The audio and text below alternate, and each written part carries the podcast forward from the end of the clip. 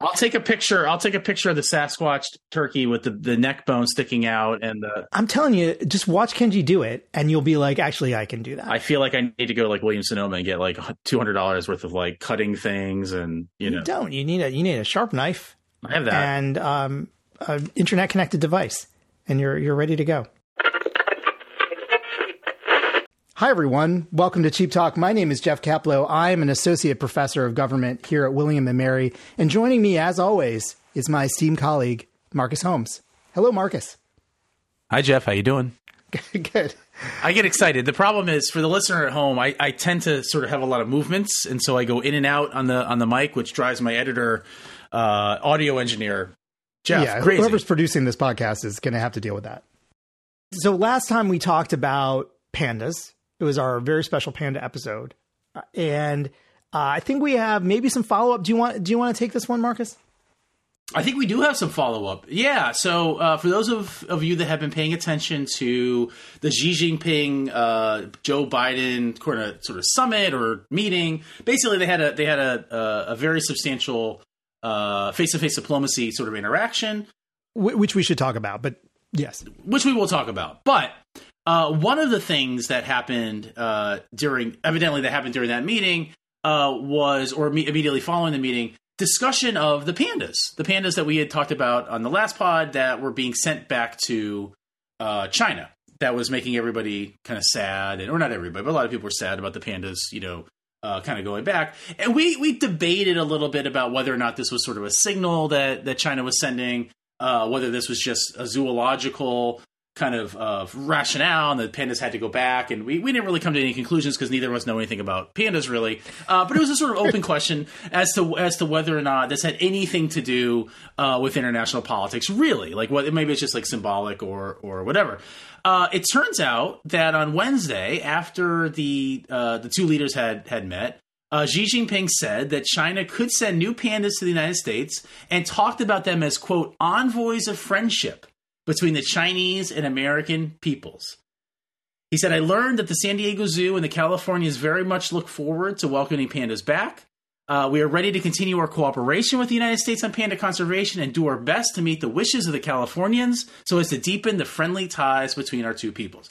Uh, so, so, yes, uh, so I, I, will let you continue, but let me just make, make sure to clarify here because I yeah. think you were eliding an important element of this, which is that this is something that Xi said in a speech to business leaders in a, after the meeting with Biden, right? right? So this is not we have no evidence, and I've spent a lot of time poring over the readouts of the Xi Biden meetings for any panda references, and all I have seen is this reference, which is uh, in a separate meeting that did not involve U.S. officials, although actually I think the Secretary of Commerce gave a speech at the same place. But this is a speech to business leaders, Tim Cook, right? To Tim Cook and Elon Musk uh, an impressive group for sure, but not a government to government interaction. That's where Xi, who is really in public diplomacy mode at this point, talks about the pandas. I have no evidence that the pandas were brought up in uh, his meetings with Biden. So please continue.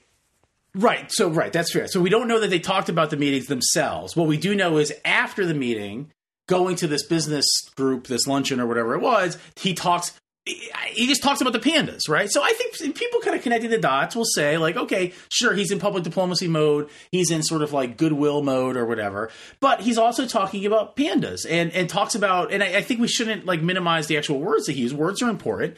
Envoys of friendship between the Chinese and American peoples. Like this is not like Joe Nye couldn't have written this better himself. Like this is this is like straight out of Xi Jinping, like saying like this is the the symbolism of cooperation, of having good relations.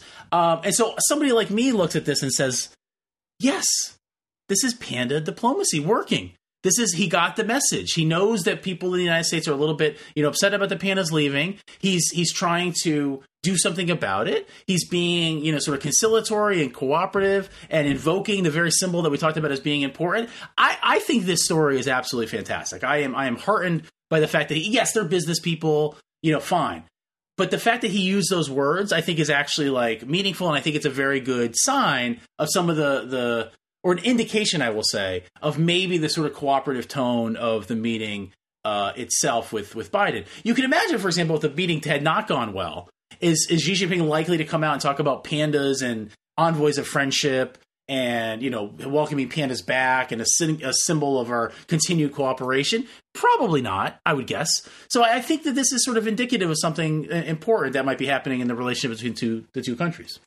I think this is not indicative of anything and i'm going to maintain my panda diplomacy skepticism despite the fact that Xi brought this up along with a bunch of other things for like a second in a speech to some business people so what I think is interesting about this, so he's talking about San Diego Zoo, which hasn't had a panda since 2019, right? And so this whole narrative about the decline in U.S. relations leading to China revoking the pandas, pulling them back to their homeland, you know, it, it falls apart when you look at San Diego, which hasn't. I mean, it, the whole the whole timeline is off. So he's talking about San Diego because he's in California. He's talking about the San Diego Zoo and how they really want pandas back, and you know somebody put that in his talking points. But but the idea that this is like something that matters to China, or that Xi himself is manipulating the panda availability in order to like send a message to the world. Come on, come on, Marcus. He said, and I, I will quote Recently, the three pandas at Smith, Smithsonian's National Zoo in Washington, D.C. have returned to China. I was told that many American people, especially children, were really reluctant to say goodbye to the pandas. Children? Just eh, what about this adult? I was reluctant to say goodbye. well, you're sort of a child, but yeah. and went to the zoo to see them off. Xi said at the dinner event on Wednesday, right? He he is expressing like a profound sense of like empathy with the American people and like you know dipping into these feelings that Americans have about the pandas. Like you can't tell me that this was he he's he's is expressing like emotion here. He's like showing that he gets it. He understands how important this is to people. I, I don't know anybody can look at this with a heart and like not be like a little bit sort of like impressed by what Xi is doing. Now, is he is he is he back in Beijing, like you know, sort of personally counting, like, well, this panda is going to go here and this, and we're going to like make these pandas available? No, okay, probably not. But the fact that he's talking about this uh, at all to me is suggestive of the idea that there is some importance here. Like there is something about the pandas that are not just resonating, you know, with us because we like like pandas. It's resonating with Xi himself. All right, I want to come back to the business person meeting because I think yeah. it was actually quite interesting. But, but before we get into that, and before we talk about Xi and Biden in more depth, I, I want to spend just a, a few minutes on some news coming out of the State Department this week.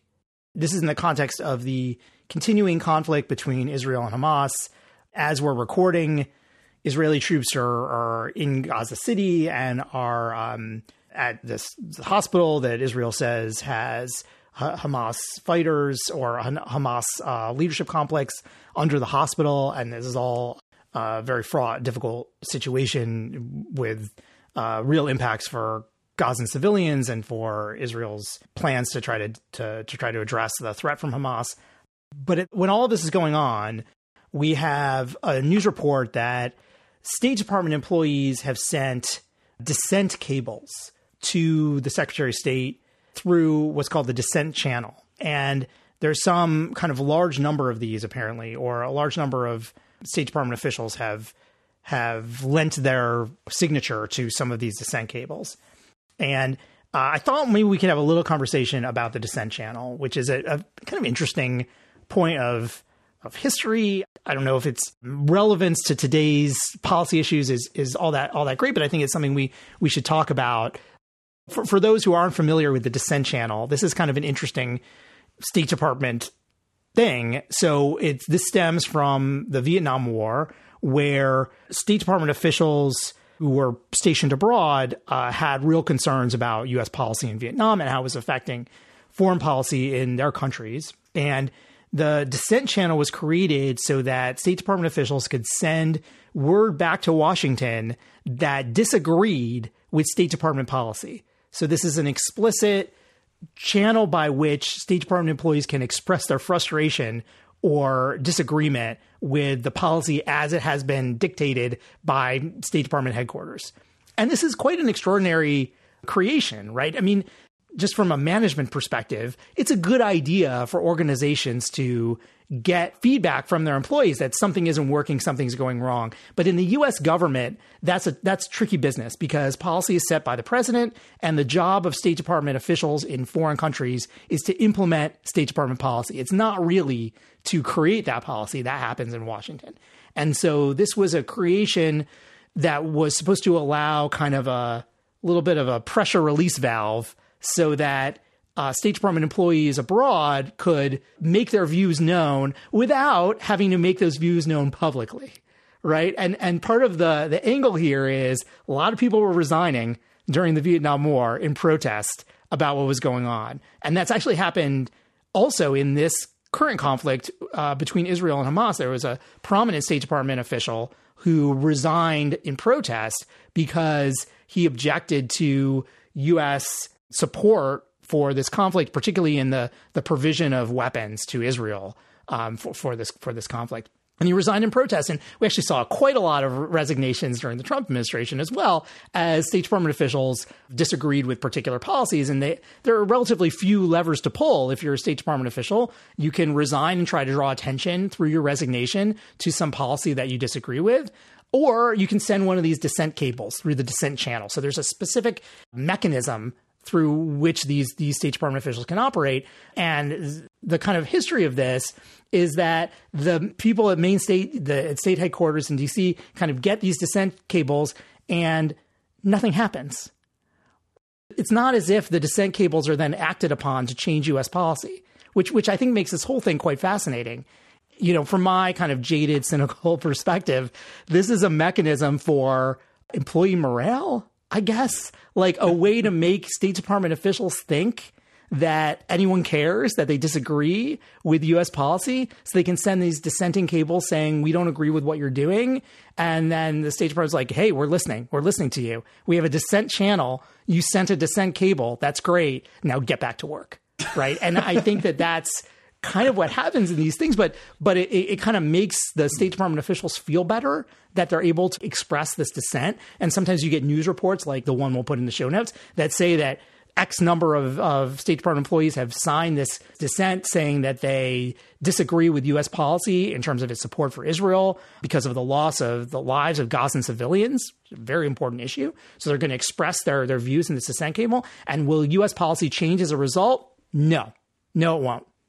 So Marcus, what's your take on this story? I, I, just covered. You wanted to stop? I would stop the podcast. I, I mean, that was it. a pretty good uh, soliloquy about yeah, you know you. the dissent channel. I mean, you know, I, I I don't entirely disagree with you. I mean, I think part of what's going on here is that it's it's sort of been provided as this this private kind of almost you know uh, uh, non public way of voicing criticism or concern about something the State Department the U.S. government is doing.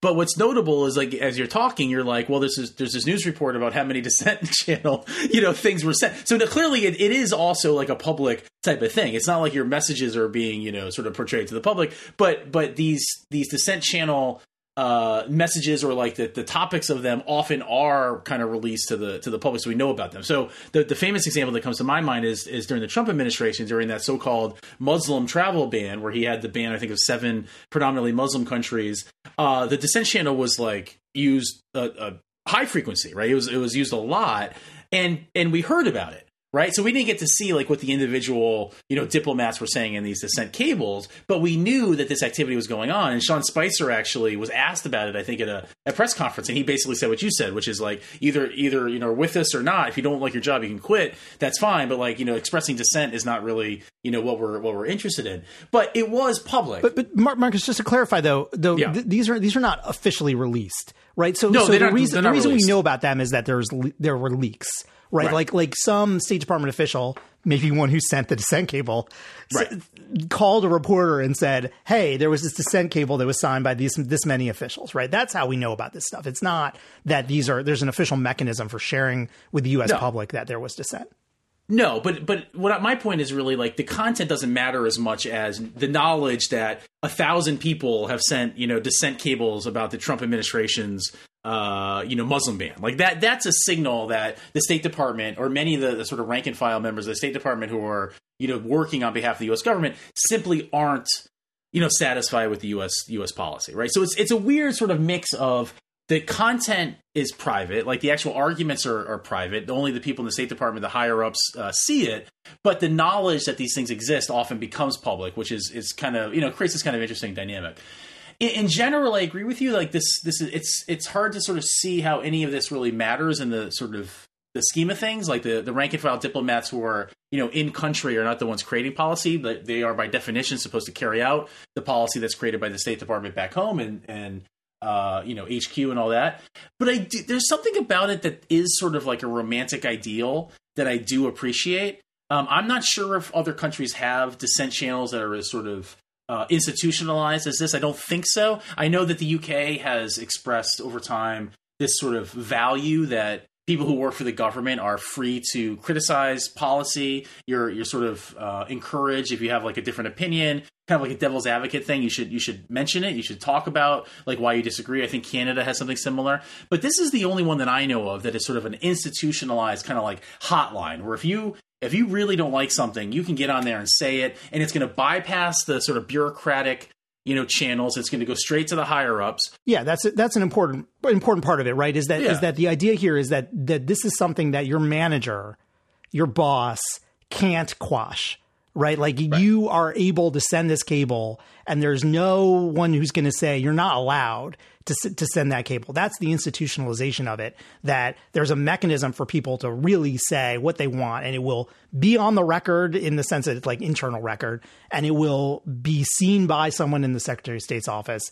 They can't stop you from doing that. And I think that's the kind of best part of the of the dissent cable mechanism. Yeah, it's it's a little bit. I mean, it, it's not a great comparison, but it's a little bit like the sort of whistleblower type of yeah. mechanisms that a lot of organizations have, which is like you have the ability to say, something's not right here. Like I I, I want to express my concern. Something's not not right, and it doesn't mean anybody's going to do anything about it. But you do have that right to kind of express yourself.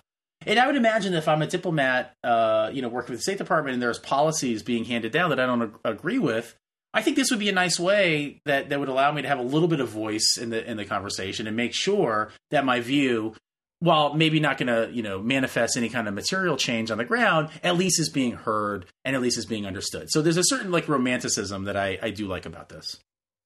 Yeah, and I, I, think there, from a kind of personnel management perspective, what often happens when there are dissent cables is that the Secretary of State's office responds, and you're seeing that in this case. So Secretary Blinken actually met with one of the signatories to to the first one of these cables, and then issued a statement to like an email to the whole department talking about the cables, basically acknowledging that people are upset.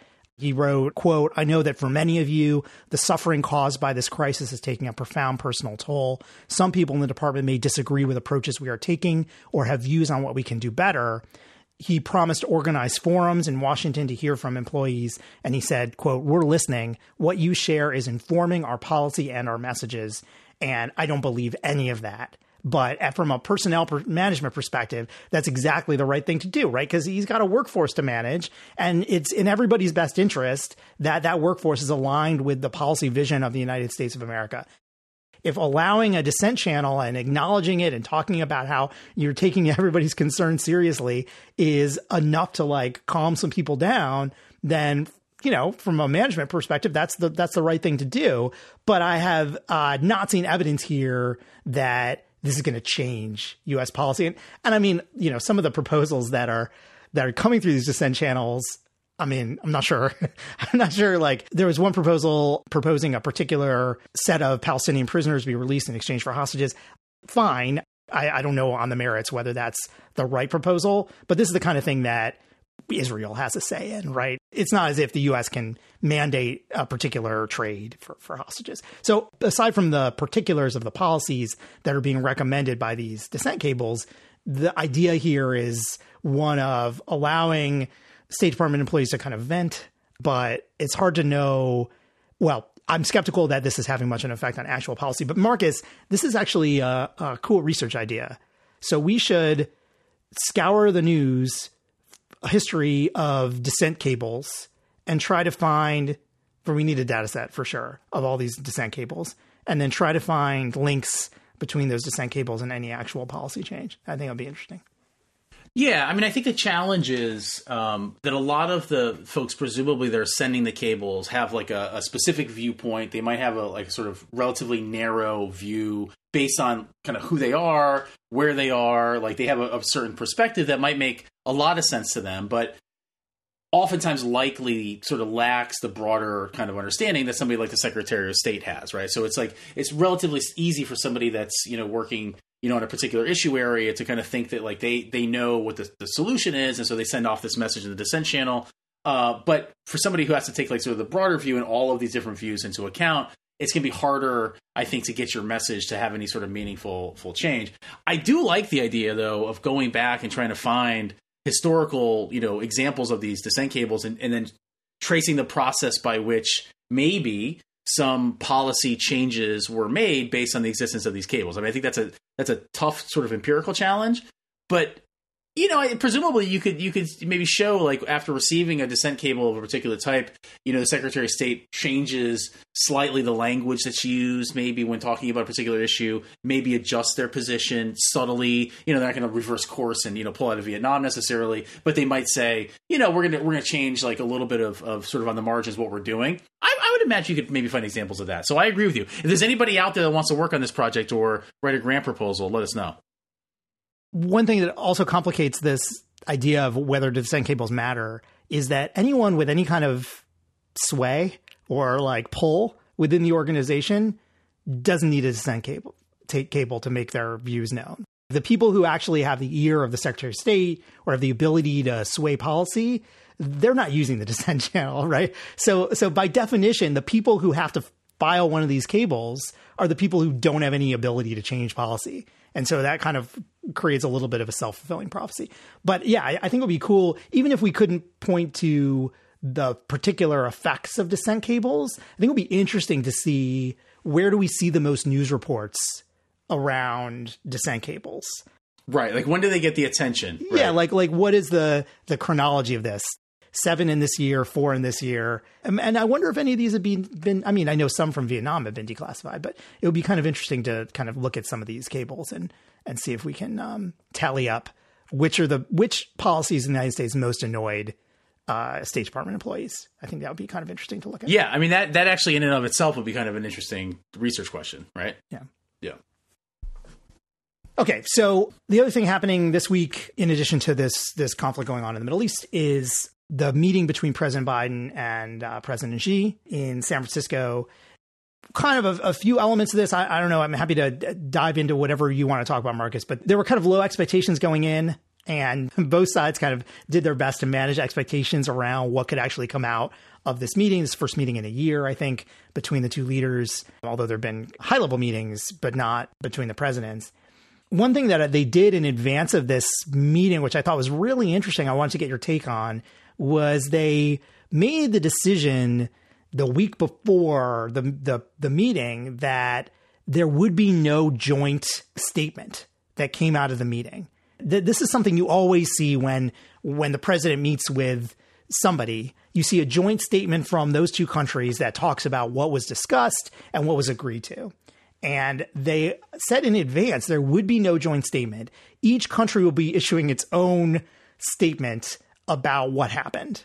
And I, I thought this was really interesting. And I also I think this is better, but I'm, I mean, I'm interesting to hear your your take on wh- whether this means anything or or the optics around this. Yeah, I mean, I, my interpretation was they were they were trying desperately to lower the stakes of the of the meeting on both sides. Like, so they said, like, look, by not having a, a joint statement that we have to agree to, number one, we're not setting sort of expectations because the minute you you you sort of have a summit like this, everybody's wondering like, what are the outcomes going to be? Like, what is what are they going to agree to? Where are they going to disagree? Like, what's going to be in the statement? What's not going to be in the statement? You know, we see this all the time when when Biden was having those summits with Putin before the the war. Everybody wanted to know like, what would they agree to and what was going to be not not in the statement.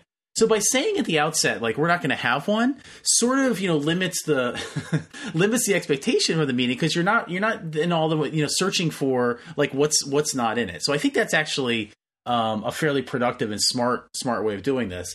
Anytime Xi and Biden get together, and they've they've met a lot actually over time, especially when he was you know vice president to now. I mean they they kind of know each other really well. But this is this is obviously a momentous kind of occasion, and the stakes are are relatively high And so I think anything that the State Department or the White House can do to sort of like minimize expectations about these meetings is is beneficial uh, uh, for Biden, and I think I think it worked actually. I think you know the fact that we're talking about pandas um, and we're talking about artificial intelligence uh, agreements and not having to worry about you know sort of like the big kind of like contentious issues like you know Taiwan or you know China's support uh, for for Russia and things like that. I think it was a smart move to kind of set the the stage and say we're not going to have a joint statement, and so therefore whatever happens in the meeting happens, and you know our, our expectations are, are therefore relatively low. So I, I kind of like that uh, approach, and I actually wish that they would do this more often. Yeah, the best thing about the lack of a joint statement is that it saves them a ton of work. And I just, as a former government employee, as soon as they made this announcement, I'm like, that is fantastic. Can you imagine the number of hours of staff time that go into try to preparing these statements back and forth, getting the other side to agree, the translations, do the translations match? It's it's a huge amount of work. And if we can just dispense with that and let each country say what they thought they talked about, that's fine, right? Like I, I, don't I don't think we're missing anything by not having a joint statement. We can compare the statement from China to the statement from the United States and see what what does China want to emphasize, what does the US want to emphasize. So I, I was feeling for my uh, my State Department colleagues who dodged a huge bullet, not having to try to figure out what statement was going to come out of this meeting. Yeah, it's a lot of work, and and you know, frankly, you know, it's not clear necessarily that they're all that useful, precisely because they are so sort of wordsmith and they they're negotiated on on both sides, and so it, it sometimes I think reflects kind of the tenor of the conversation, but oftentimes is like the result of this kind of like negotiated you know uh, settlement or whatever on the on the sort of text of the of the joint statement. And it often ends up being just kind of you know not meaningless but but sort of like doesn't tell you as much as you kind of hoped that it would. And like I said before, everything that you know people start doing is they do you know control F and try to find like did they talk about this or did they agree on, on, on that? And you know pandas, we're the pandas, uh, right? We're the pandas. Are we gonna get more pandas or not? Like that's what we care about. So like you know it's it's it's sort of nice to have a meeting where they're just kind of like, look, we're gonna talk.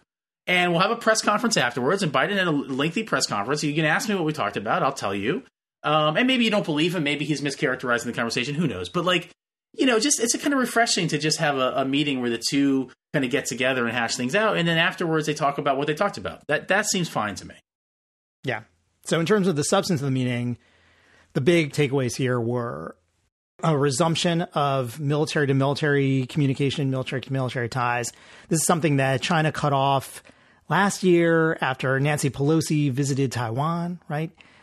And you know, this is something we talked about a lot on the podcast about the importance of these military to military ties as a means of addressing protect, potential escalation risk. So something's happening in the world.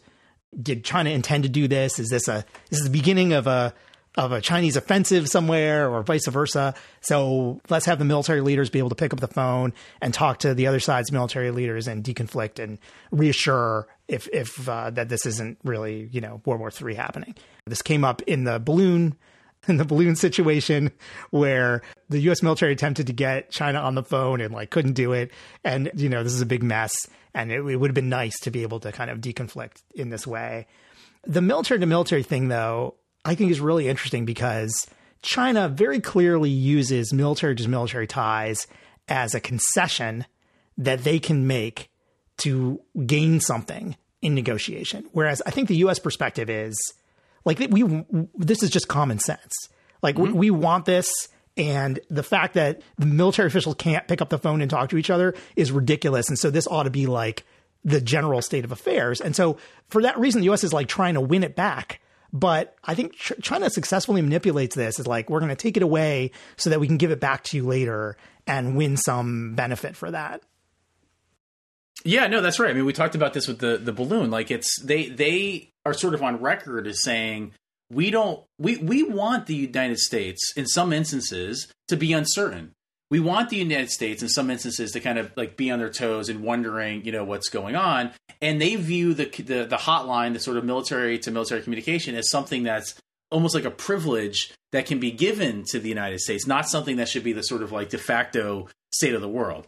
And so my feeling is that we ta- as we talked about before. I mean, if you agree that sort of like misperception, uh, mistakes, unanticipated escalation are all sort of reasonable things to be worried about in this world, particularly when you have you know these these sort of high profile um, conflicts and situations like Taiwan. Military to military communication seems to me to be incredibly important, and so re- whether or not China views it as sort of like a carrot that they're giving us or something that that you know they've they've you know we had to win or whatever. I don't really care about that. I'm just happy that they're actually going to start, you know, picking up the phone. As Biden said in his press conference uh, uh, after the, the meeting, he said, I find most assuring, or what if I most assuring is he raised, and I fully agreed, that if either one of us has any concern, any concern about anything between our nations or happening in our region, we should pick up the phone and call one another, and we'll take the call. That's important progress.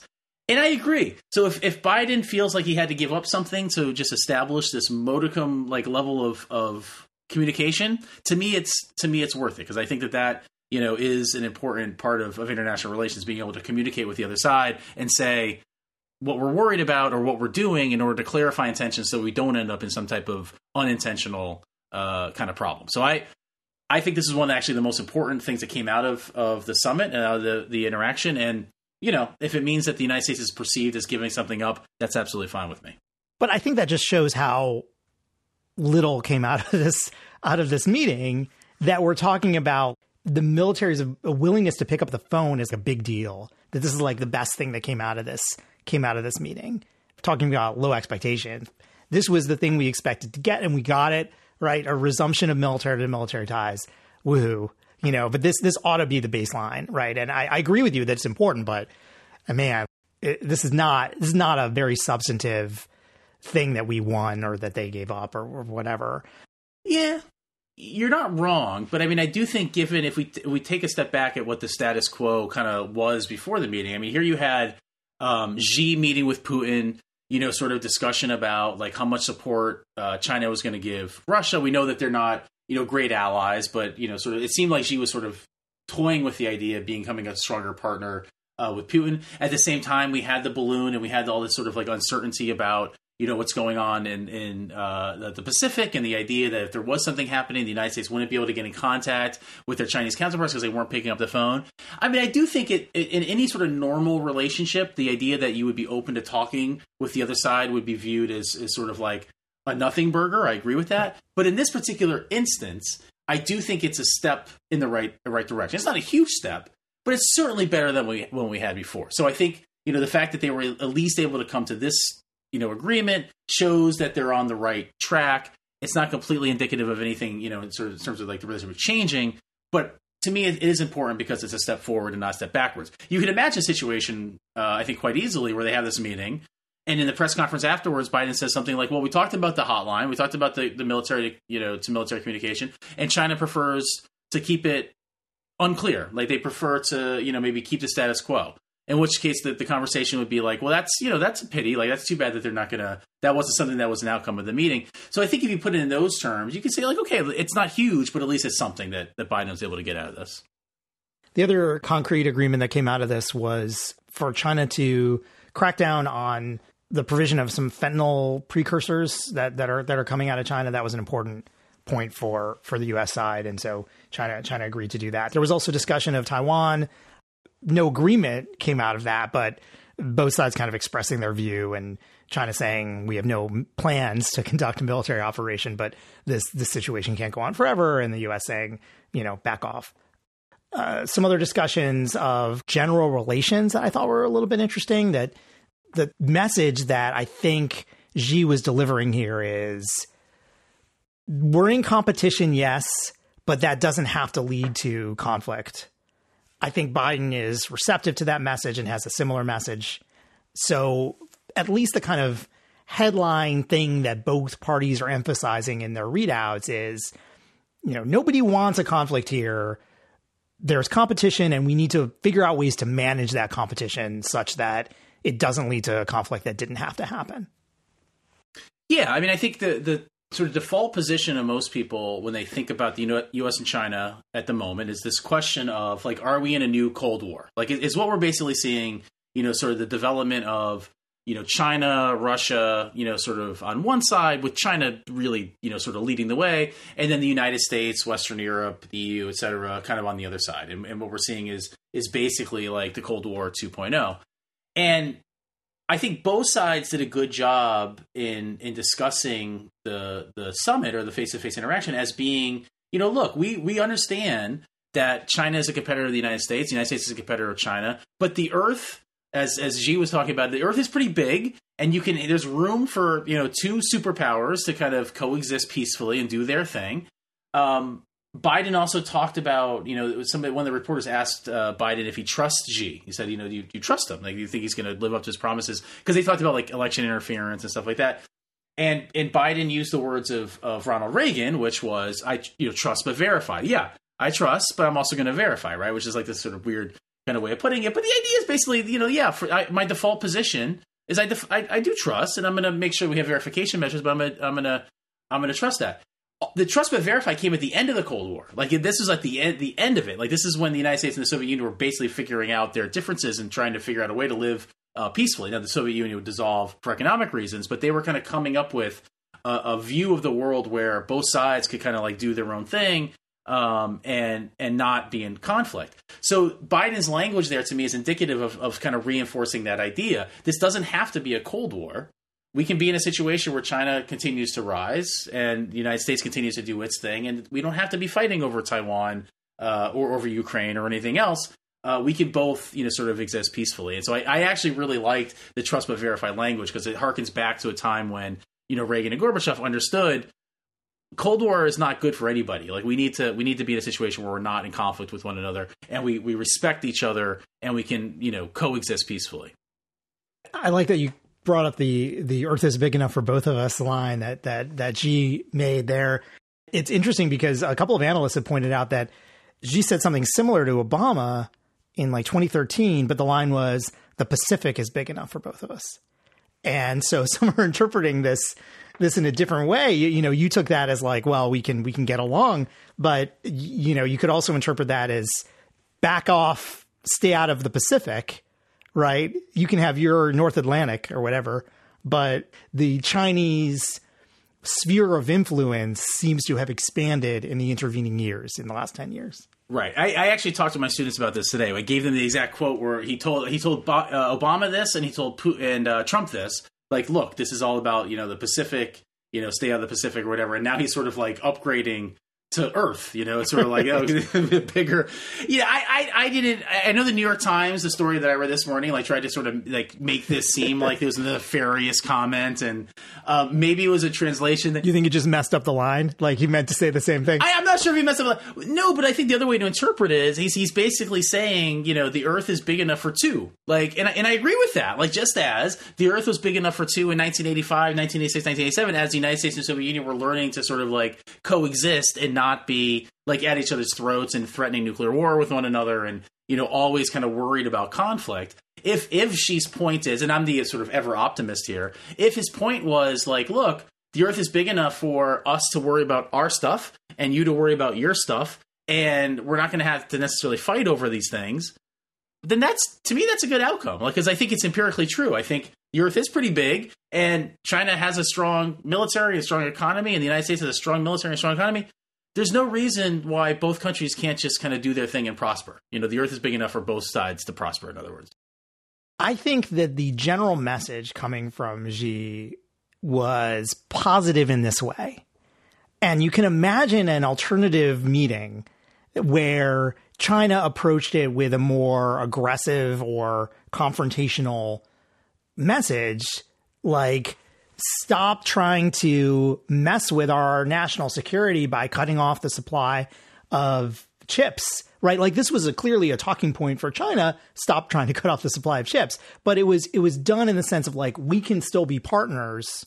We don't have to be or we can manage our competition in a constructive way. But that didn't have to be the message right? So it's not hard to imagine and we've had summits where the message has been much harsher mm-hmm. um, or high level meetings at least and so China clearly came in to this meeting with a more concil- I don't know if conciliatory is the right word, but but a more um, measured approach, not a confrontational approach. And that's good news, right? I mean, like there, there's no way to read that as anything but good news. So it, it could have been a lot worse. The the fact that there wasn't a concrete takeaway on some of the things that we would like to we would like to have concrete takeaways on is unfortunate, but there's still a version of this meeting that goes goes down in flames, and th- this was not that. And I think that that's that's good news. Yeah, I completely agree. I mean, I, I, I, talk to my students about this all the time. Like, one of the things you need to do with these meetings is kind of run the counterfactual. Like, how else could this have gone? We know that Xi and Putin just met last month, and, and we talked about on this podcast. You know, well, does, is this an indication that China and Russia are going to get kind of you know cozier together, and there's going to be you know sales of arms and things like that? This could have been a summit where Xi showed up and, and sort of pledged support for Russia, told the United States, you know, what you're doing in Ukraine is wrong um, been forceful on issues about military to military communication, been forceful on issues of artificial intelligence, said what you're doing, um, your your language with respect to Taiwan is unacceptable, et cetera, et cetera, et cetera. And we didn't have that. And so uh, it's easy to kind of look at this this meeting and say, yeah, not a lot came out of it in terms of like substantive cooperative uh, points. But I think what you're alluding to is one, it could have gone a lot worse, and so maybe those are that's low hanging fruit. Like, okay, great, it wasn't worse than it, it was. That's true. But the language and the sort of, as you note, kind of conciliatory nature, or at least seemingly conciliatory nature of, of Xi Jinping towards Biden, I think is important because the counterfactual here is, I think, is also very easy to see it happening, where it was a much more conflictual meeting uh, with Xi really, particularly because he wants to show strength domestically and sort of stand up to the to the West and stand up to the United States. He could have come out, you know, much stronger than he did. Um, and and the fact that he didn't, I think, is also a, a, maybe symbolism or a signal that you know they do have the intention of having a more cooperative relationship with the United States, which I think is good for everybody. So I, I actually agree with you. One area where there was a rumor to be an agreement in the works, where we didn't see an agreement, was AI, as as you just mentioned. And the only mention of AI in the White House readout of the meeting is quote the leaders affirmed the need to address the risks of advanced AI systems and improve AI safety through US China government talks, which is a little bit, yeah. About about as low as you can go in terms of like, yeah, we'll talk about this in the future, right? It made it made the the readout, which pandas did not. I'll, point out, no pandas in the readout, but AI made the readout. So there had been talk in advance of this meeting that the, the parties were set to unveil a uh, some kind of agreement that those parties would agree not to have AI in charge of our weapon systems. I guess I guess is the is, was this was this agreement, and that didn't happen. Yeah, it was actually a little confusing because the reporting earlier in the week was was almost like this was kind of a done deal. Like it yeah. sort of seemed like they had sort of like as you keep on you know making the argument to me like all of this stuff is all figured out in advance and so yeah. i was like oh maybe jeff is right maybe they've actually like sort of pre-negotiated this ai thing and it just got leaked or whatever um, so I was sort of going into the summit, sort of assuming that that was one of the outputs, or that was one of the things that they were going to announce, and then nope. Turns out, like they didn't either. Either they didn't talk about it, uh, and, and, didn't come to an agreement, or for whatever reason, they're not. It's not part of like the readout that they had, which seems kind of weird. So it seems like something happened between, and maybe it was just bad information earlier in the week that like they had sort of come to an agreement on this, or likely to come to agreement on this, or whatever. Maybe that was sort of like fed to the media by somebody who didn't know what was going on but it did certainly seem like this was kind of a done deal. And and so when you don't see that in the readout, you're you're left wondering, well, what what happened there, and why you know such kind of like boilerplate general, you know, sort of like talk about AI. That that was a little bit a little bit weird. I agree with that. Yeah, I mean, it's clear that they didn't have the agreement. The question, though, is what what was this agreement going to be, and was this worthwhile anyway? And and some of the reporting around this is is pretty amusing. There's a there's a Fox News article. I'll, I'll put a link in the show notes. The, the headline is Biden hands, this is from before the meeting, of course. Biden hands China big win with military deal. Experts say incredibly poor decision. And I, I read this article, which I, I don't recommend, but I'll, I'll put it in the show notes in case anyone wants to look at it. But you know, basically they found they found some expert somewhere who said an expert, someone who works in the AI business, who said it would be a really bad idea to uh, agree not to put AI in charge of our nuclear weapons, which is basically what this this deal was kind of rumored to do. It was like let's agree, U.S. and China, not to let the computers control the control um, targeting of our nuclear weapon systems and other systems and nuclear command and control. And they this article found some experts saying, "Oh no, we we have an advantage in AI. We should not give up that advantage by um, agreeing not to put AI in charge of our nuclear weapons." And let me say as the nuclear weapons person in this podcast, AI in charge of nuclear weapons is a horrible idea. And I don't think anyone wants to do that. And this is the kind of agreement that if they reach an agreement not to put AI in charge of their nuclear weapons, fine. But no one was going to do that because that's ridiculous. In the current state of the technology, the idea that like we're going to say, okay, the AI is in charge now, that that's insane. And I think that's insane as as much insane in China as it is here. And so this is not an agreement that needs to be made because no one's doing this anyway. Well, that, this was the whole perplexing part of it, right? We saw this like you know news that they came to an agreement that we're not going to like give AI ChatGPT our nuclear weapons, and everybody kind of looked around and like, wasn't that sort of like self evident? Like you really, you really need to agree, to, that? Yeah, yeah. I mean, I, I, think if if it was only sort of like this general, uh, sort of like you know, what's the word? Like we're we're going to get together and sort of make this like really kind of modest uh, statement that we think that humans should be involved in you know nuclear decision making. Okay, like I think everybody would kind of agree to that. We got to keep humans in the loop, you know. Like we can't have ChatGPT like launching nuclear weapons. I think most people would say yes to that. So the fact that they couldn't even do that in the in the in the meeting is a little strange. Like, well, I don't know. But I don't think that. I think that would be ridiculous to have that agreement. Yeah, like that's not an agreement you need to make. Right. I think we can all be trusted not to put ChatGPT in charge of our nuclear weapons. Nobody wants to do that. So the question here is are there agreements in the AI space that would be worthwhile? And I'm actually not sure there are on a bilateral basis between the US and China. What really matters in terms of AI regulation or limiting the scope of AI in, in military capacity are going to be domestic decision making with regard to U.S. military systems and artificial intelligence, and the same thing on the China, on the Chinese side. And an international agreement on this, I mean, it's fine, but but but really, where the rubber meets the road is in domestic policy on both sides. And I can't imagine the U.S. reaching an agreement without having some kind of domestic policy or legal framework or something to deal with this internally before we say to China, okay, you should do this too you got to have control of the situation in your own country before you can say, okay, here's an international agreement that's going to set some limits. So I don't even think this is where action is on on AI right now. We talked last time or the time before about how China showed up at that UK right. uh, AI sort of the Bletchley Park, yeah, right, the meeting, um, and there was some indication by me that this was a good sort of this is good evidence that China might be just sort of playing ball and and, and sort of international law and like right. wanting to engage in Western uh, institutions. And I made fun of the the Minister of Science and Technology for you made for fun of it, and and then it turns out that like they couldn't they they didn't get to a deal on AI or they didn't you know if they discussed it it didn't really you know uh, produce anything, which I guess leads credence to the idea that maybe China isn't sort of as invested in making progress on this issue uh, as I had had thought. I also happen to agree with you. Like, I think all of the action on this this type of thing comes domestically first, right? So the United States is going to figure out it's, it's going to get its own house in order, and then it's going to figure out what China's doing and like why it doesn't like what it's doing or or why that's a threat or whatever, and then it'll deal with that problem. It seems like at the moment, you know, they're, they're kind of approaching this from an institution, like an international institution perspective, which which makes sense. I mean, this is what this is what you do in international relations. You get together, you talk about problems and, and all that kind of stuff.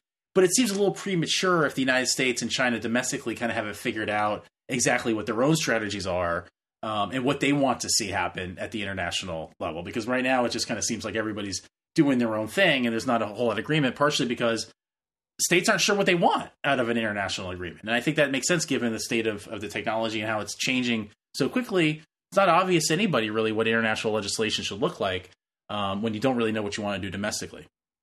Yeah, and I mean the challenge with AI, and, and we could we could do maybe we should do a whole po- podcast on on this, but the the challenge with AI is is that it is private sector led in terms of developments in the technology. So, you know, the US military has AI technology, the Defense Department's working on, intelligence community and all that. But the real action, I think, is on, in the private sector.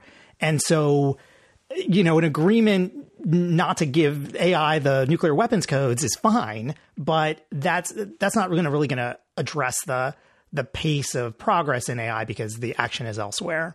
And so when you think about who are the countries that would need to be involved in some kind of international agreement to limit AI or you know make sure we don't have some kind of a matrix scenario happening, well, sure, China and the US are, are important, right? Because that's where a lot of the AI development is happening. But like, it's also in Canada, right? Don't forget about the Canadians, and you know other countries are are, are doing their own because it's a it's a global enterprise, right? And and so you would really need either a multilateral international agreement to address the underlying technology, or a more limited kind of arms control esque agreement bilaterally between a con- countries with nuclear weapons saying we're going to do this kind of risk, risk reduction measure of not giving ChatGPT our nuclear codes. And again, I think that's like not a necessary agreement to make, but you can imagine down the line when AI is more capable of handling something like nuclear weapon systems, some agreement to say, okay, as a risk reduction measure means you both agree mutually not to do this. But I think like that will only happen if both sides don't want to do that anyway and so again, it's the, the domestic arena where the action is first. Right. All right, Marcus, thanks for joining me. As I said, we're going to be we're going to be off next week, but I would like to invite everyone listening to send us a note at cheaptalkpod at gmail.com or go to speakpipe.com slash cheaptalk to leave us a message. We really want your your questions. Marcus, I don't know if you know this, but I'm a professor of international relations. And I occasionally have social events, not very often, but occasionally I'll be at like something with with the normies, with people who aren't academics. And someone will come up to me and they'll be like, "Oh, what do you do?" And I'll, I'll be like, "I'm a professor in international relations or whatever." And uh, and then they'll be they'll ask me some question yeah. related to something that's going on in the world, something that's been on their mind for a long time, and they just haven't had the right person to kind of run that by. And I know that some of our listeners are in this camp too. And I'd like to invite you to, to send us a note because we're uh, kind of compiling these. We'll do a mailbag episode one of these days. The other thing that's happening with Thanksgiving is a lot of people are going to be traveling, going to be on the road, on the planes, um, you know, dealing with that horrible Thanksgiving traffic and or airport congestion situation and you're going to need something to listen to. And if you've gotten to this point in the podcast, you you've already listened to this episode, but there may be people in your life who need something to listen to during their long drive to Thanksgiving dinner. And uh, this is a great time to recommend Cheap Talk to your friends and family, your friends, your frenemies, um, anyone in your life who you think needs needs a little bit of international relations. Please recommend us. Uh, go on Apple Podcasts or Spotify and and leave us a review. It helps us find new listeners. You know, Jeff, uh, when I'm when I'm in a social situation, uh, like when I'm in an Uber or something like that, and the driver asks me what I do, I tell them that I'm a tax attorney uh, for the Securities and Exchange Commission, and that ends all conversation right there. That's pretty. So what, what I, I, yeah, because I what, what, what, happens if you say if you're an international relations professor, they'll say like, well, what, what, do, you, do you think about what's going on in, in Israel? What do you think is going on in Ukraine? And it's just like, well, then that gives you an in to recommend the podcast. Oh, that's true. I wasn't thinking about it from a marketing perspective. You're right. You're you're you're in an Uber. The Uber driver puts on some music. You're like, you know what we should be listening to instead. let, me, let me send you a link to this this podcast. You're gonna you're gonna love it. Our aim should be yeah, playing in every New York City yellow cab. Like we just it should have like you know cheap talk podcast just going. That should be like a thing, like a New York that's, thing. that's we'll my talk hope. To, we'll talk to Eric Adams about that. He's got bigger fish to fry thanks everyone. Uh, thanks, Marcus. We'll we'll see you in a couple weeks. Sounds good. Have a great Thanksgiving. So, Jeff, um, it's we're recording this kind of the week before Thanksgiving, and last year you had me slather my raw turkey in mayonnaise, and and that, that actually worked worked well. I'm I'm very curious to hear what sort of tips you have for me this year.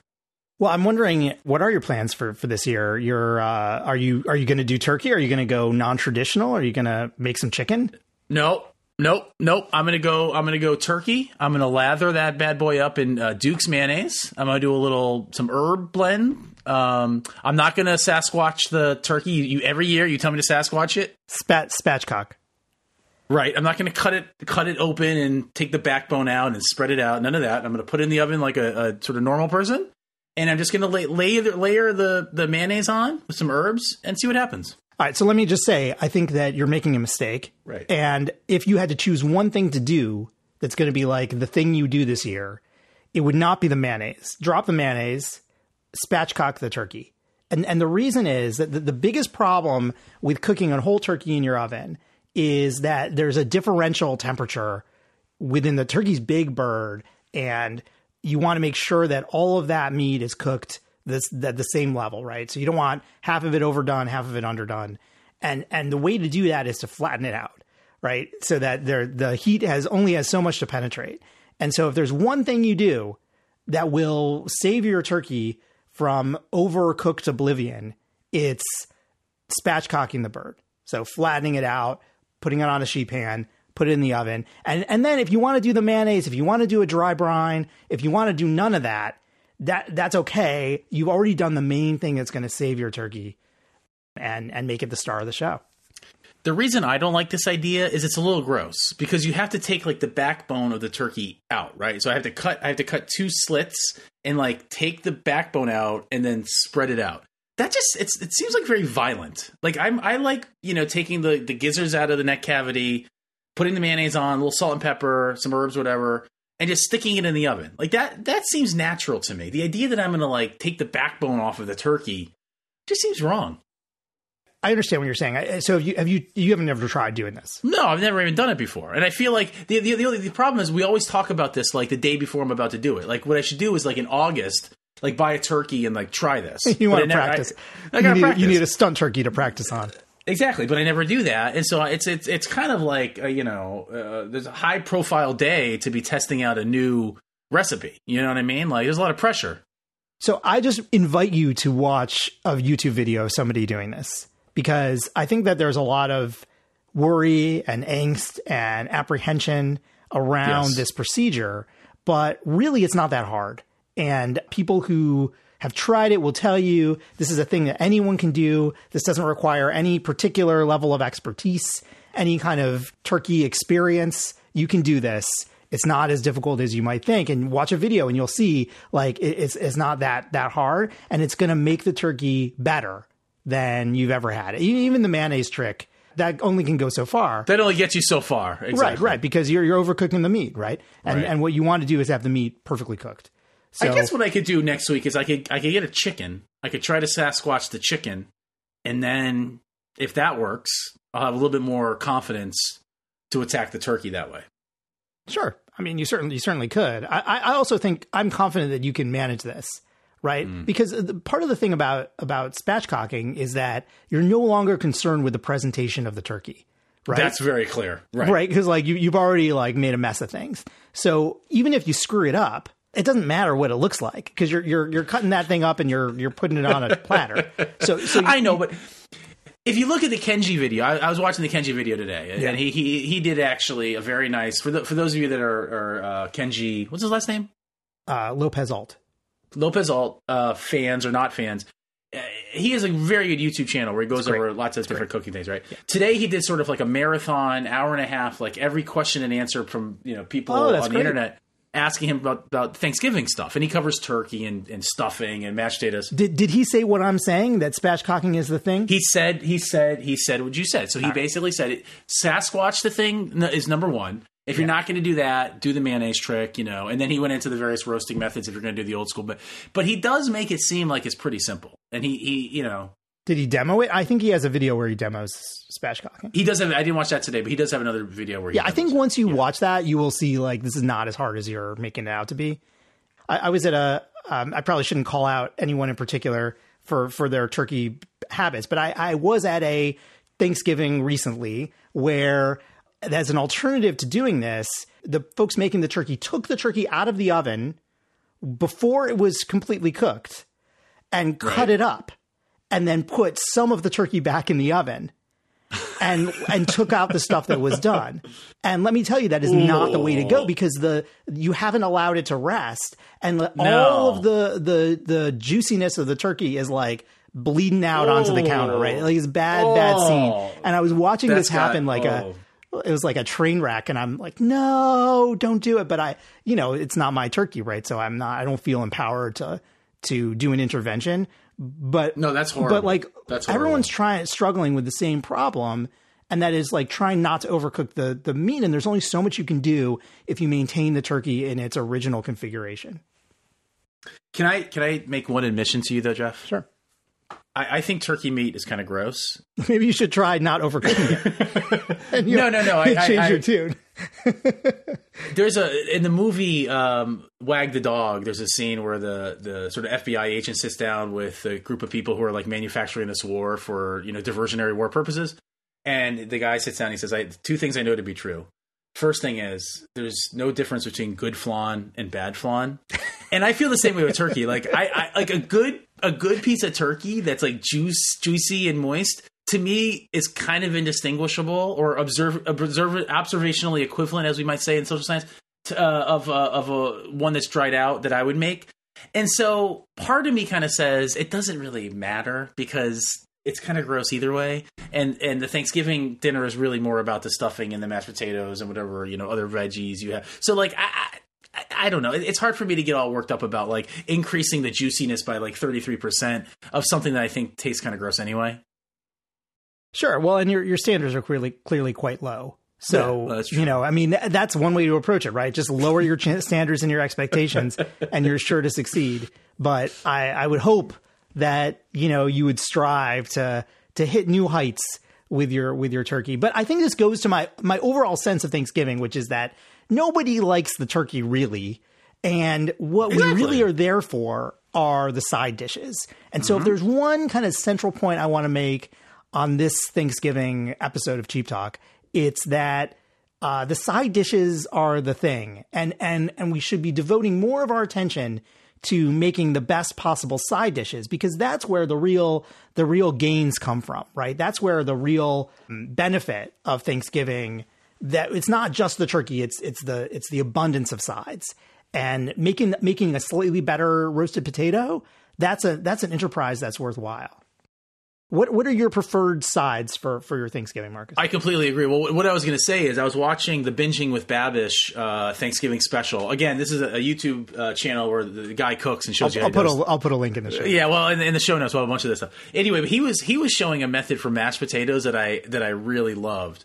It, it involved um, you know cutting up some Yukon or, or Idaho potatoes, and then pouring in um, like you know couple cups of like heavy cream sure. and then uh, like three or four sticks of butter and then sealing this like bag that all the stuff is in, and then sous videing the entire mixture for like a couple hours to get the, the potatoes just to the right temperature with like the, the, perfect consistency. And what's fascinating is that he shows this, and it looks so disgusting because you have all this butter, like it's it's mostly butter, and it like you know this cream, and then the and the potatoes. It's almost like equal parts potato, butter, and cream, and then he like mixes it all together and produces this like you know uh, beautiful mashed potatoes. I mean, you're basically just eating butter. So like, of course, who's who's not going to like that?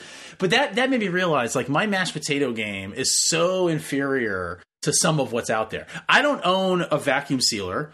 I don't own a sous vide machine. What? And I also I'm not gonna I'm not gonna sous vide my mashed potatoes. It sounds ridiculous. I'll sous vide some mashed, some mashed potatoes. I've got a sous vide machine. I've got a vacuum was, sealer. You have all those things? Of course. Oh, wow. You can't. How are you even like, functioning without that stuff? I barely have a slow cooker and the next thing you should do the tur- going back to the turkey. So sous vide turkey roulade, like that's Ooh. that's the the way to go, right? Then you don't have to do the whole turkey. You just take like the best part of it and cook it perfectly. But you know, the other thing that I think uh, is kind of tricky about Thanksgiving is that it's it's such a traditional holiday. I mean, it, it's it's all about you know sort of things that you've been doing since your childhood and everything.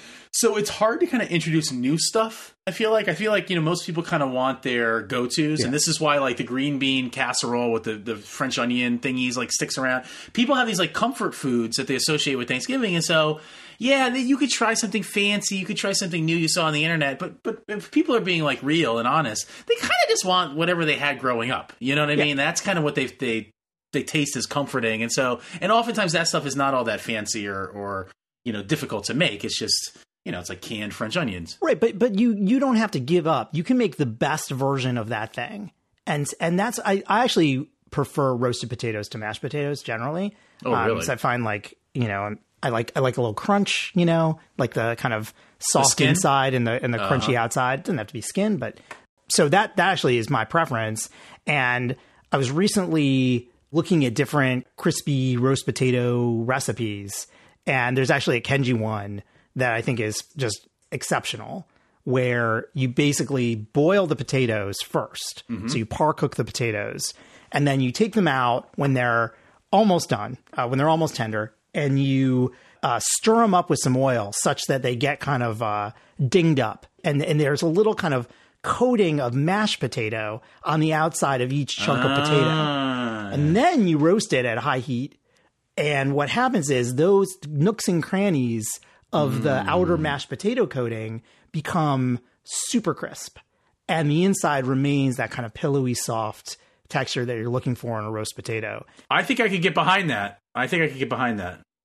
That recipe is just it's doable and it's spectacular. And so like if you're going to do a potato side, do the best potato side.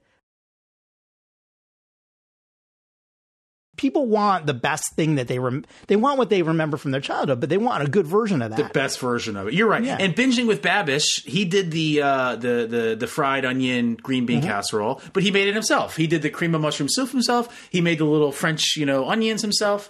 I, I you, you know, YouTube, you can't like taste the food. Obviously, that would be that would be nice, but I, they, they look delicious. You know, it's probably much better than the stuff you get out of the can. So I agree, and how and how more healthy for you or healthier for you, I should say. Yeah. so what is your plan for the menu for your thing? So you're hosting, so you you get to kind of control the menu. What what are you uh, gonna what are you gonna do?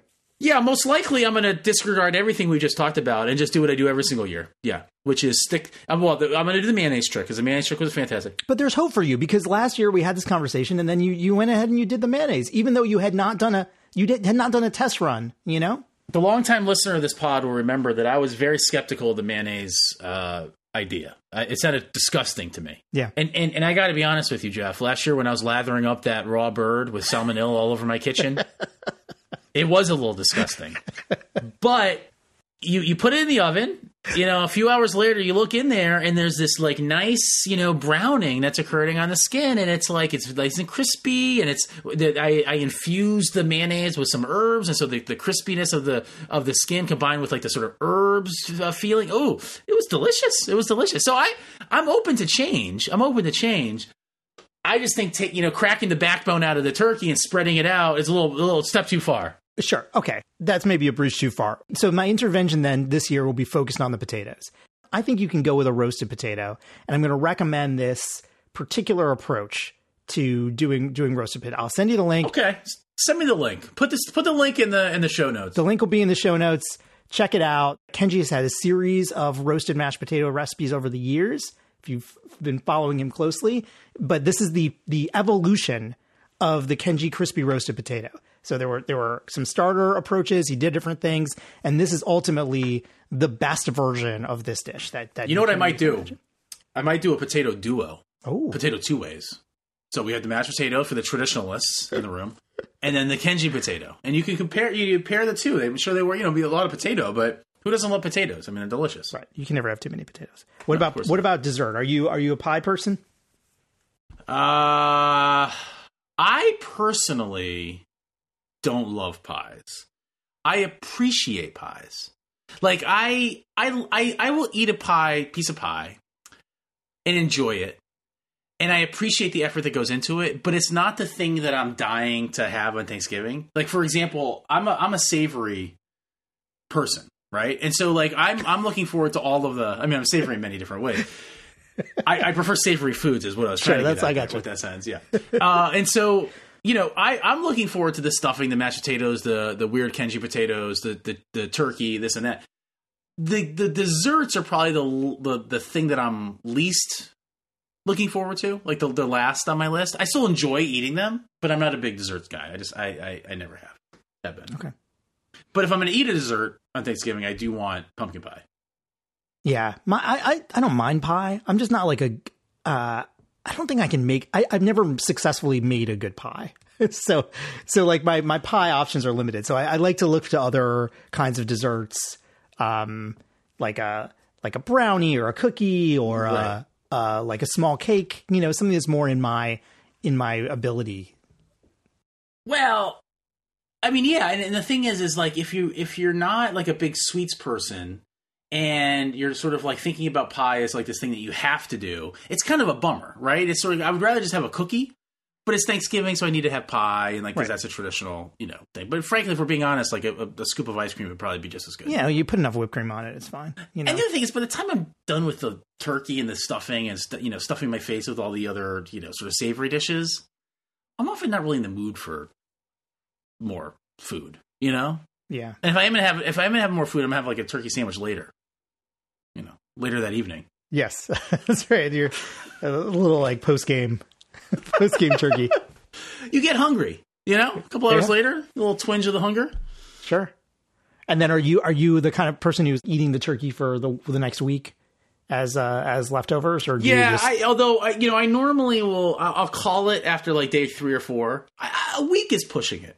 I'm I'm one of these people that has like a, a sort of hard rule that that leftovers after day three or four are a little sketchy. Mhm. You know, so I, I kind of I'll I'll throw out whatever we have left over after day four. Um, but I, I know there are people that'll have they'll freeze their stuff and then they they save the carcass of the turkey and then they make like a soup and a broth and you know I, I don't do any of that stuff.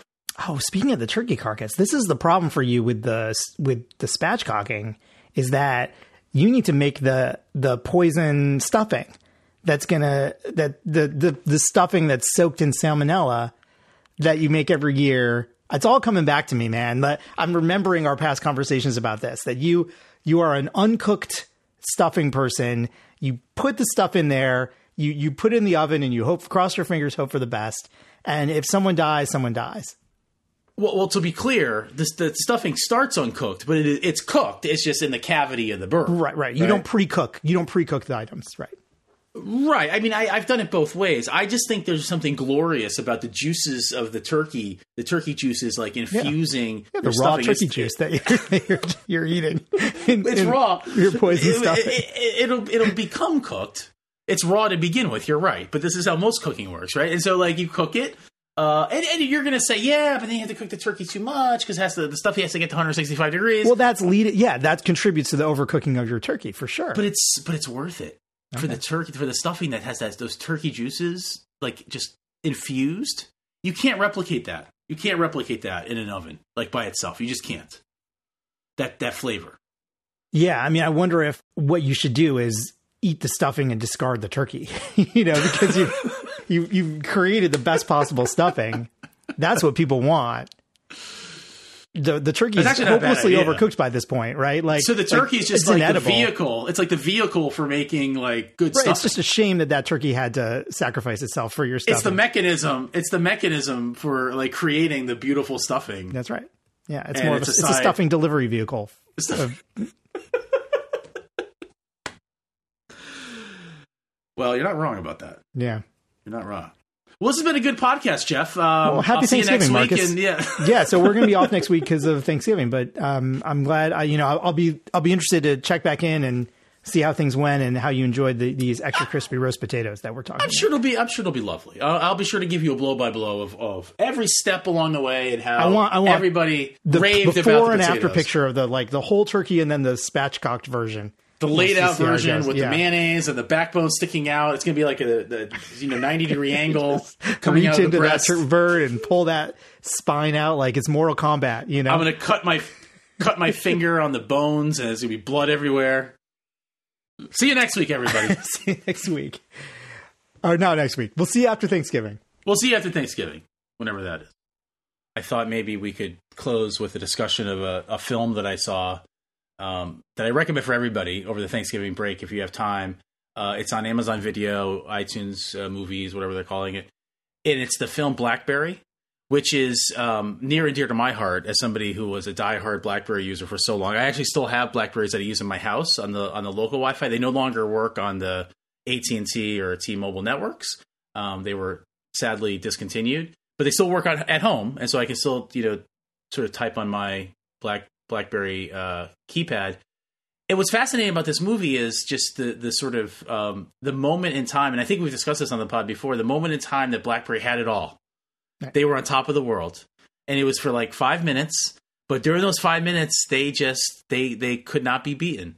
And a new new technology came along. This this guy said, got up on a stage and said, "We're going to put an iPod together with a phone, and we're going to call it an iPhone." And they laughed and they scoffed, and they're like, "It's not going to have a keyboard? Are you kidding me? What a joke this is!" And as we all know, the you know for for BlackBerry for the Research in Motion uh, company, the, the the company that made BlackBerry in Canada, in Ontario, Canada, or Hamilton, maybe it was Hamilton. Um, you know, it was it was over for them, and so it's just it's a really sort of like sad story. Sad for me. Uh, you want maybe won't find it sad, but like a, a very very sad story about a company that just was on the edge of domination, or really did dominate for for a period of time, and then kind of kind of lost it all very quickly. It's it's sad, but it's it's a it's a good watch, and it's it's the guy uh, from um, It's Always Sunny in Philadelphia, the you know one of the funny guys, and he has a he has a, a bald wig thing that he wears. He looks pretty bad, but it's you know it's good. It's it's a, it's funny. It's it's heartwarming. It's sad. It's it's depressing, but you'll you'll like it. Yeah, so I, I'm glad you I'm glad you finally saw it. So on this podcast, we talked about this movie. Like oh, we have talked ago. about this already, but I hadn't well, seen we, it before. I, I recommended this movie to you. We we talked about the trailer and I'm glad I'm glad that you finally saw it. So if, if folks want to watch and you don't want to pay for it, if you happen to subscribe, it's on AMC Plus. Um, I don't know if I'm the only one who subscribes to AMC Plus. Are you telling me I bought this film without? I might have actually been able to stream it for free. I think I gave you my AMC Plus credentials. I think I have AMC Plus, like like a year ago. I, I, have I have everything. I have all of them. So it's probable that I could have streamed this for free. But what I don't have is the time to search through every single service that I have. By the way, if anybody if anybody's out there, let me give you a business idea. So they have this thing called like Decider.com and Rotten Tomatoes. There's these services that are supposed to tell you where you can stream a movie, like what service you need, but they never work. They're always outdated. Like the minute they post the thing like Back to the Future is on Paramount Plus, you go to Paramount Plus, it's like, oh no, it's not there anymore, and because the website's out of date. So somebody needs to come along with a service that provides in real time, not what was going on, well, not what was streaming last week or a month ago, but in real time, where any movie that I plug in Back to the Future 3, it'll tell me here's where you can stream Back to the Future 3. And if you have any of these services, you go there and watch it for free. And if you don't, you pay Amazon $4.99 or whatever to rent it. I don't understand why this is so hard to, to, to make. It, it seems like a, a technological feat that's just not possible to overcome. Okay, so the best website that does this is called justwatch.com. Okay. And so that is what I looked at to tell me that BlackBerry is on AMC Plus. I, it's almost always right. The okay. other place you can go for those of you who have a Apple TV or another Apple device is the Apple TV app. Uh, on that device has a good database of current things. And so if you search if you search in the Apple TV app for the movie you want to watch, it will farm you out to whatever service is currently streaming that movie okay. because Apple has all that data because they're all those apps are built into Apple's Apple system. So you're telling me I'm glad I could solve this problem for you, Marcus. Well, when I so when I so when I Google like where can I stream Back to the Future Three, you're telling me that's not the best way to be doing it. No, you should go to justwatch.com. Okay, just uh, type in Back to the Future Three. Back to the Future Part Three. Yeah, we're is streaming on Fubo. Peacock. Who is Fubo? Fubo. What's Fubo? Fubo is a uh, like a uh, over the top uh, online cable service. Peacock has it. Okay. And uh, USA has it for those who are cable subscribers. You can go to the USA app and watch watch back. Well, I could do that 3. because I still haven't. We haven't cut the cord here. We're still Cox subscribers. Oh, all right. Yeah, we get old school cable TV. It's just nice being able to flip around the remote control. I like that. Interesting. Um. Okay. Yeah, I completely forgotten that you had mentioned uh, the BlackBerry movie on a previous pod. I, I recommend it. I, I, I saw it. I think everybody listening. I haven't seen it. it. I'm gonna I'm gonna watch it on your recommendation, Marcus. Thank you for that. It's you're you're probably not going to get as much out of it as a non BlackBerry person, but for me, it was it was quite heartwarming. I will recommend uh, for for you know we're going to be off next week because of Thanksgiving, so if folks need some replacement entertainment for the hour of your life that normally would be taken up by listening to Cheap Talk, I'm going to recommend The Killer on Netflix. David Fincher's new movie. It's very good. Okay. Very good. Violent but good. So uh, what's the I, what's the what's the genre? It is a, an assassin movie. Oh, okay. Hitman movie, um, but in the kind of David Fincher uh, style. So okay. it's it's it's it's very well done. Very. I think I could get behind that. Yeah.